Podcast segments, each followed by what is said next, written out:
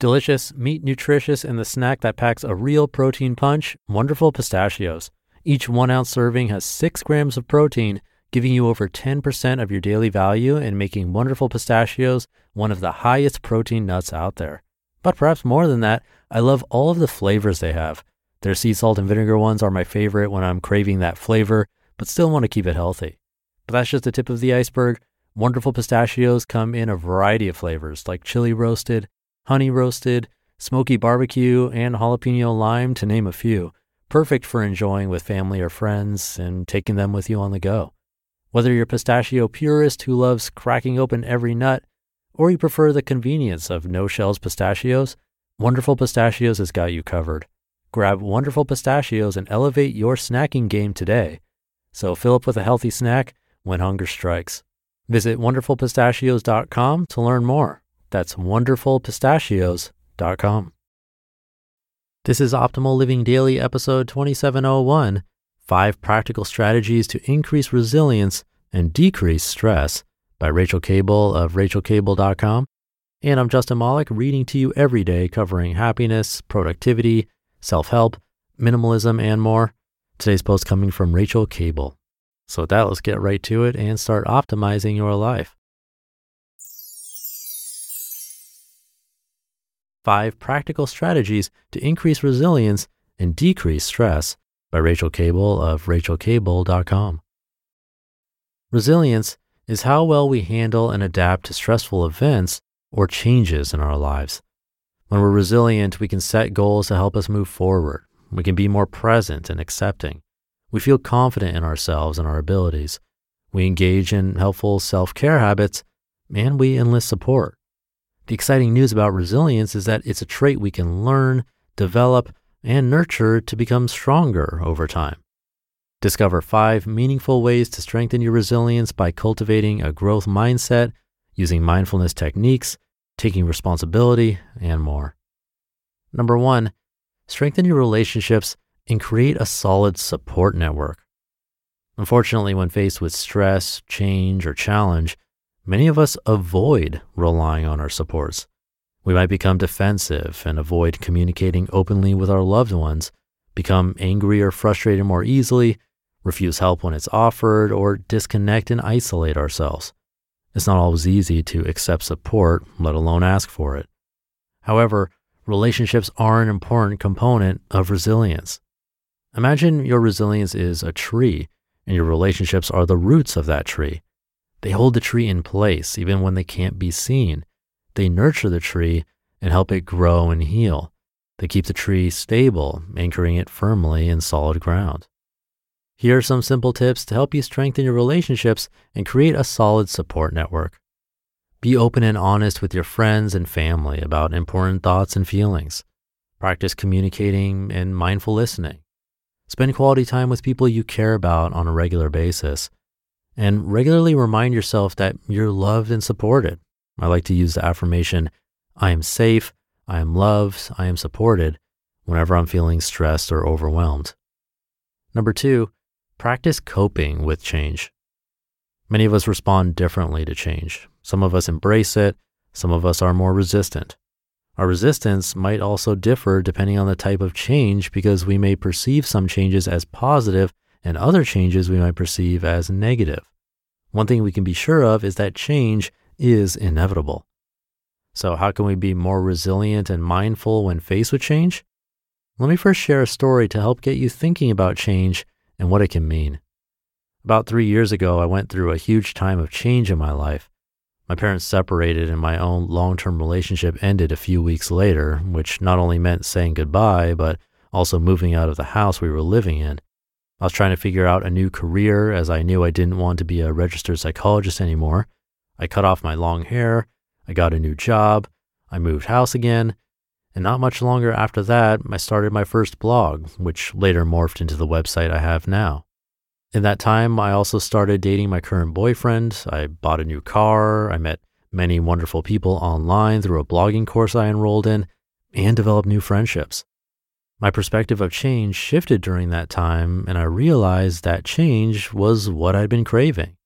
I'd been feeling stuck and purposeless, and like I was putting one foot in front of the other without really choosing where I was going or what I actually wanted. It was a time when I realized that even though I didn't particularly like or want change in the past, it was necessary and it did lead to good things happening.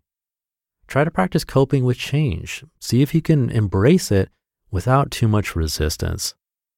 Number three, cultivate a growth mindset.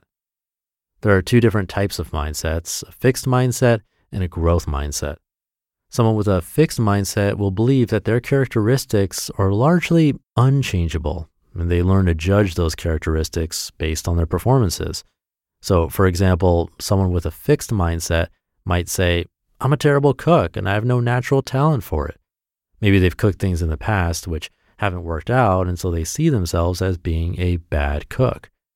Whereas someone with a growth mindset might believe their characteristics are changeable and that they can improve and grow.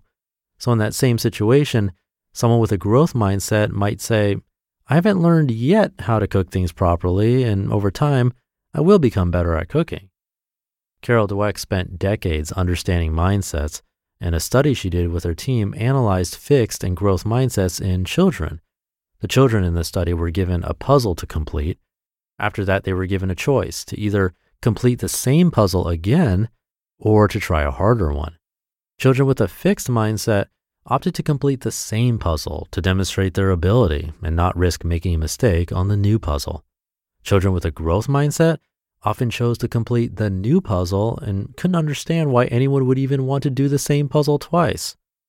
Dweck found that one of the key things about growth mindset is that it maintains a passion for learning and growing rather than simply seeking approval or perfection. So with a growth mindset, we want to learn, we want to improve, we want to understand more. Number four, learn to take responsibility rather than placing blame. As you can imagine, or maybe you know from personal experience, it's difficult to be resilient when you're mentally beating yourself up.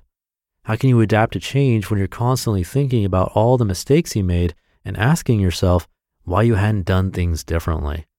How can you handle stressful situations when you're looking for reasons to blame yourself for those situations? How can you pick yourself up and move forward after failing something if all you can see are your faults and all you can tell yourself is that you'll never be successful? Blaming ourselves can make us less resilient and instead increase our susceptibility to stress, anxiety, and depression. So what can we do instead? I don't often say something like this, but just stop placing blame. It's rarely useful. You can, however, take responsibility. You can apologize. You can search for a helpful solution. You can learn. You can resolve issues. You can forgive. You can move forward. A wonderful resource I read several years ago was a book by Brené Brown called The Gifts of Imperfection. I highly recommend it if you'd like to discover more on this topic. Something else we can do sometimes is blame external factors for our mistakes or challenges and changes we might be faced with. Again, it may be important to take responsibility for our own roles in the situations and to be open-minded, proactive, and solution-focused in dealing with external factors rather than just laying blame and becoming resentful. And number five, use simple self-care strategies. Simple self-care maintains our general well-being and allows us to be the best we can be even during times of challenge. Simple self-care practices might include, number one, gratitude journaling. This practice gives us great opportunities to focus on the good in our lives, to appreciate the things we might otherwise take for granted, and to slow down and appreciate the smaller but still meaningful moments in our days. Number two, meditation. Give your mind and body a break by sitting down comfortably and focusing on your breath for a few minutes. There are many ways to meditate, but that's a simple way to get started. Or number three, taking a relaxing bath. Light a candle, use some bubble bath, read a good book, and enjoy. It can also be important to practice compassion and non-judgment. When we practice compassion and non-judgment, we tend to become less stuck in our ways, less worried about not being perfect, less frustrated by things we can't control, and more aware of the fact that everyone has their own lives to lead. I also think we become more helpful towards others and more open to accepting help when it's offered to us, which is a great way to become more resilient. You just listened to the post titled Five Practical Strategies to Increase Resilience and Decrease Stress by Rachael Kable of rachael kable dot com. Thank you to Rachael. I hadn't heard about the study involving children and puzzles, an interesting one that really shows the difference and that little bit of risk of failure being involved when it comes to growth.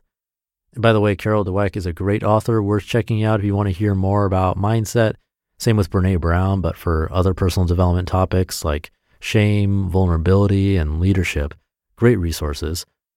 And the part about blame where she talked about sometimes blaming external factors, it's something we've talked about here before as well. It comes up here and there on this show. And that's having an internal locus of control versus an external locus of control. External usually means that when things go wrong, we blame everything outside of ourselves, which isn't very helpful. Whereas with an internal locus of control, we're thinking more about what we did wrong, how we can improve. And clearly, one is more helpful than the other. Something to pay attention to to see if we're often pushing the blame outside of ourselves. All good things to think about.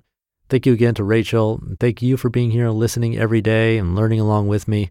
Have a great rest of your day, and I'll see you tomorrow where your optimal life awaits.